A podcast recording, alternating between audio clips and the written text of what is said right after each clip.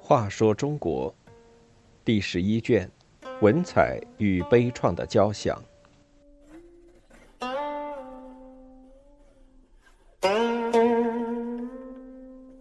十九，苦战灭汉，两代清征，太原一朝灰飞烟灭。在诸国之中，雄踞北方的北汉最为倔强，一直是宋初皇帝的一块心病。周太祖郭威灭了后汉，汉皇帝在太原拥兵自立，建立了北汉。北汉受辽的册封，与辽互为援助。宋太祖初继位，节度使李云反叛，北汉主刘军曾带兵支援，宋太祖对之恨之入骨。但北汉易守难攻，便派人捎信去说：“周主和你是世仇，不去与周还有道理。我跟你前世无仇，何必与我过不去呢？你若有志于中国，就该走下太行山，与我决一胜负。”刘军复信说：“我们河东物产军队是比不过中原，但我家本是皇室出身，守此区区小国，不过为了保存汉国香火不灭而已。”宋太祖知道自己无力收服他，只好顺水推舟，对使者说：“你就告诉刘军，就说我放他一条生路。”开宝元年（公元968年），北汉主刘军死，养子季恩立。宋太祖认为时机已到，便派大军伐北汉。汉进军中有个叫侯霸荣的小军吏，有百步穿杨的本事，奔跑如飞，能追快马，但得不到重用，心里怨恨，便带了十几个人冲进王宫，杀了汉主。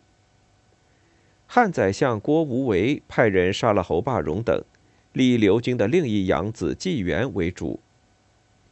辽主得报，派兵入援，宋军这才退回。第二年，宋太祖率军亲征，宋军在城外筑了一圈长墙，又引汾水灌城，日夜围攻。北汉一边坚守，一边向辽国求援。太原久攻不下。连日大暑之后，又连降暴雨，宋军在草地上露宿两个月，将士都腹泻不止，战斗力大减。宋太祖身边的侍从都是武艺高强的武士，这时愤恨不已，围在太祖身边跪了下来，要求做敢死队带军攻城。太祖摇头说：“你们都是我亲自训练的精锐，无不以一当百。”可你们要保卫复兴，应和我同生死。我宁愿不得太原，也不忍驱你们入必死之地。侍卫感动得流下热泪，更要求死战。赵普等眼见军中情绪不对，又听说辽国援兵再度来犯，都劝太祖撤兵。太祖无奈，只好同意。宋军退师时十分仓促。丢弃了许多军粮兵器，被北汉拾得，残破的太原靠此得以复苏。七年之后，太祖又命潘美等分五路北征，均无功而返。宋太宗一继位，便雄心勃勃地宣称：“我必取太原。”文臣武将都说北汉打不得，太宗也是武将出身，哪里下得住？一天，他叫来枢密使曹兵，问：“周世宗与太祖都曾经亲征太原，皆无功而返，为什么呢？难道太原的城墙果然坚不可摧？”曹兵说：“世宗时是因为辽援兵打进来，全军恐惧才撤兵的；而太祖时是因为士兵多生病而终止，并非太原城坚不能接近。”太宗又问：“那我将举兵，你以为如何？”曹兵说：“如今国家兵强马壮，攻北汉如摧枯拉朽，有何不可？”太宗便下定了决心。太平兴国四年（公元979年），新年刚过，宋太宗便领兵亲征，潘美等分四路直指太原。大军正要渡黄河，忽有一个小官拦在路中，前排士兵赶也赶不走，直叫着要见皇帝。太宗命人取下他手中的奏书，一看，署名是临河县主簿宋杰。太宗大喜。认为“宋杰”二字是个吉兆，奏书内容也不看了，马上赏他高官。宋杰就靠名字骗得绝路，得意而去。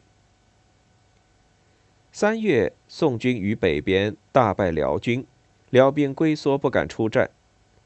北汉主频频派人求援，信使都被宋军截获。宋军把信使的头拿到太原城下示威。城内守军顿时泄气了。四月，宋太宗领兵团团包围太原，北汉援兵不到，粮道又绝，军心开始动摇。在开封的时候，宋太宗下令从各营挑选几百壮汉，集中练习剑舞，人人都学会了各种绝技。最绝的是把剑高高抛起，然后人跃起，以身体左右接剑。而人体无伤。攻城时，太宗先进行心理战，让这些剑士在城下表演杂技般的剑术。数百勇士光着身子，大呼小叫，各逞其能。只见一片刀光剑影，虽是花拳绣腿，可也颇为壮观。北汉士兵登城观看，不知深浅，心里已有几分惧怕。宋各路军齐集城下，太宗冒着箭雨，日夜到城下督战。宋军将士人人感奋，皆拼死攻城。太原几次险被攻破，城不堪，尚用木板草垛临时修补。每次攻城前，宋军总是集中攻守，蹲在阵前，用阵阵箭雨做掩护，以致城墙上端。密密麻麻扎满了箭，好像刺猬一般。城内出来的降兵说：“北汉主牧人取箭，以十钱换一支，已收集几百万支。”宋太宗自信地说：“他是在为我收集，待我入了城，这全是我的。”北汉将士纷纷出城投降，北汉主的亲信大臣几乎也都逃光了。太宗一边送信进城，催促北汉主投降，一边下令暂缓攻势。而急于立功的将士群情激愤，更加拼命攻城。太宗一看势头不对，凭经验，这种失去控制的军队一下涌入城内，必然滥杀无辜，于是严令各军后撤，聚兵于二里之外。当晚，北汉主刘继元派人来请降。宋军一片欢声，皇帝举行宴会慰劳众将。第二天举行受降仪式，刘继元献上十州一军四十一县的图册，北汉宣告灭亡。宋太宗踌躇满志地做了一首平静诗，随从文臣少不了搜肠刮肚的作诗，武将们半懂不懂，只会跟着叫好。两代皇帝亲征，好不容易攻陷这太原城，宋人深恐留下后患，便急急忙忙毁去城墙，把老百姓赶往新城，又一把火把太原烧得精光，来不及出城的老幼被烧死不少。然而以后在面对辽兵时，失去坚城的河东就成了针上之肉，宋人后悔莫及。